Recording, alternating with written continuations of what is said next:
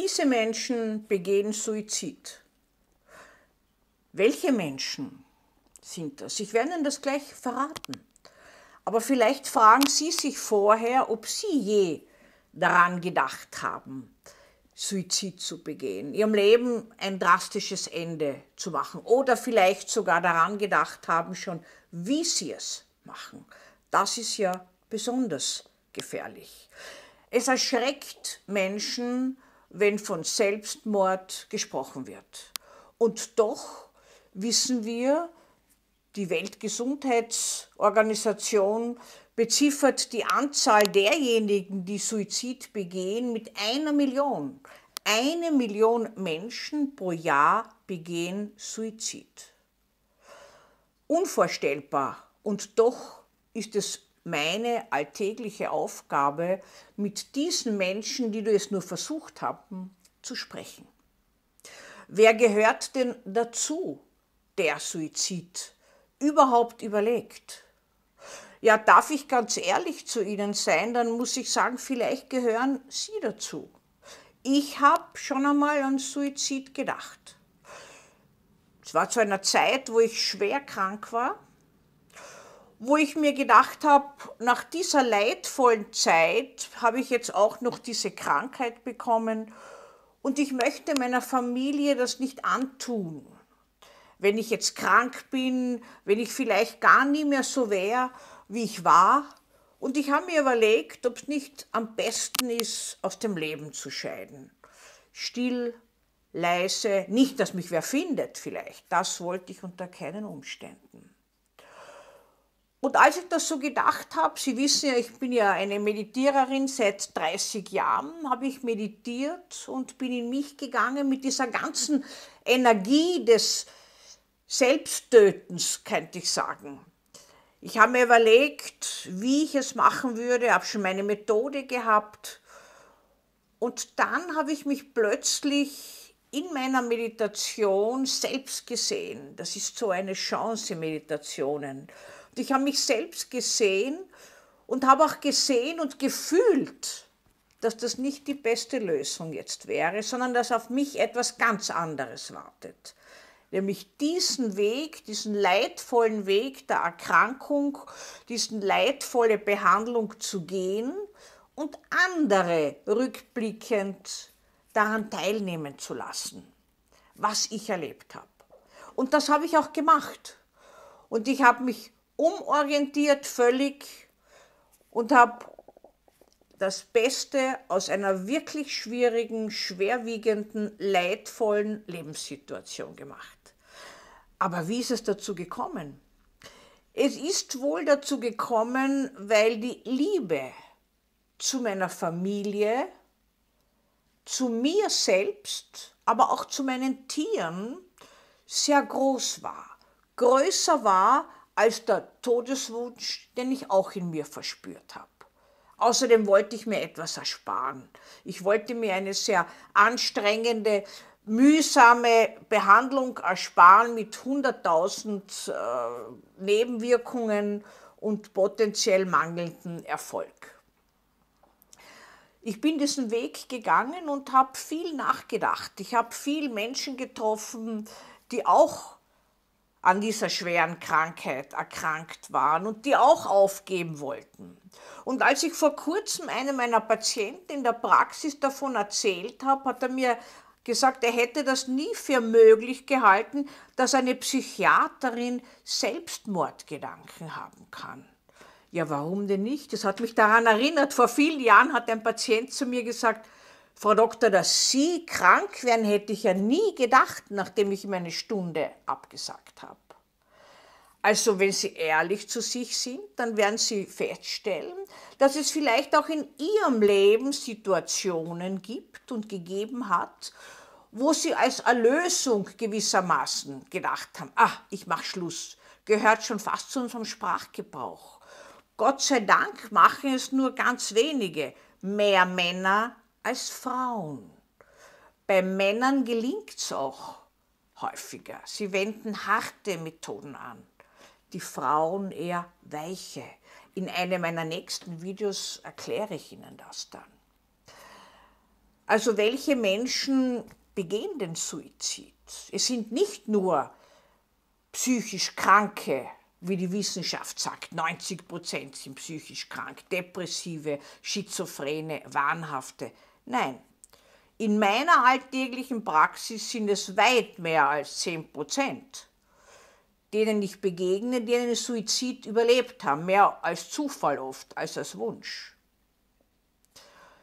Menschen, die im Alles oder Nichts denken, sind gefährdet, Suizid zu begehen. Sie haben nicht gelernt, in einer grauen Mittelzone zu handeln, zu denken. Leben verläuft in Wellen es gibt nicht das ewige Glück. Es gibt Gott sei Dank auch nicht das ewige Unglück. Alles oder nichts Denker können aber nur in Extremen denken. Alle die, die Verluste schwer verkraften, beispielsweise Trennungen. Trennung ist ein ganz heikler Krisenherd für Menschen mit Suizidgefährdung. Manche erleben das nämlich als existenzielle Auslöschung. Mit dem anderen stirbt man selbst mit. Natürlich, ein Stückchen Beziehung stirbt mit bei einer Trennung. Aber diese Menschen töten sich selbst einerseits, um sich zu erlösen vom Trennungsschmerz, andererseits oft genug aus Rache, damit der andere nicht glücklich wird, sondern auch was nachzudenken hat, wie mir einer mal erzählt hat, der überlebt hat nach einer solchen Trennung. Und andererseits, weil sie wirklich das Gefühl haben, sie sind verloren.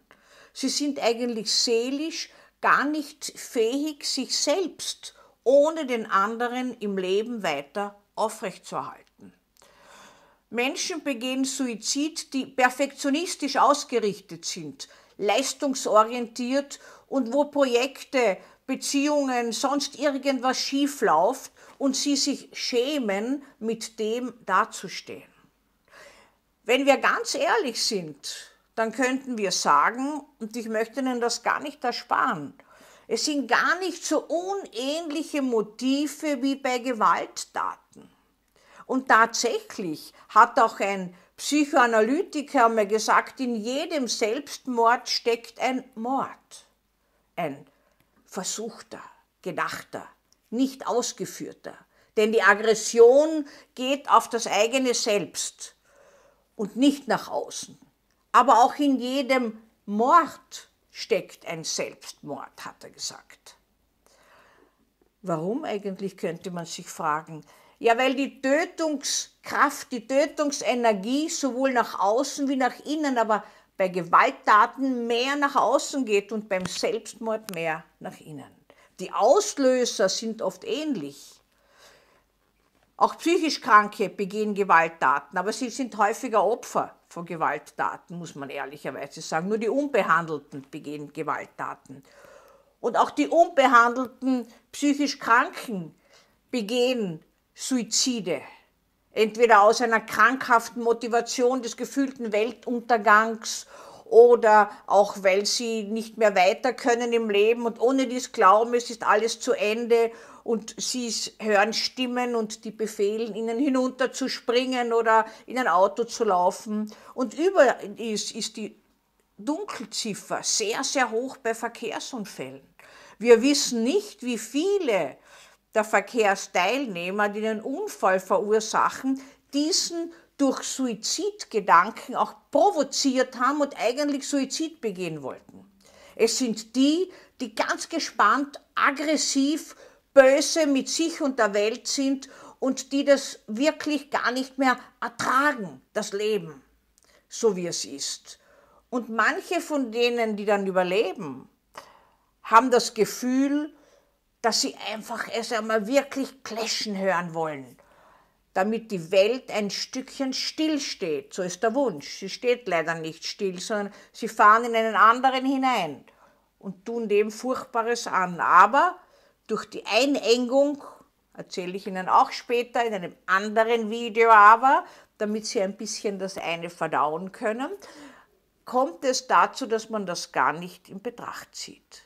Also Menschen, die alles oder nichts denken, Menschen, die Verlust nicht leben können, Menschen, die einfach wütend sind und nicht gelernt haben, mit ihrer Wut umzugehen und diese Wut gegen sich selbst wenden.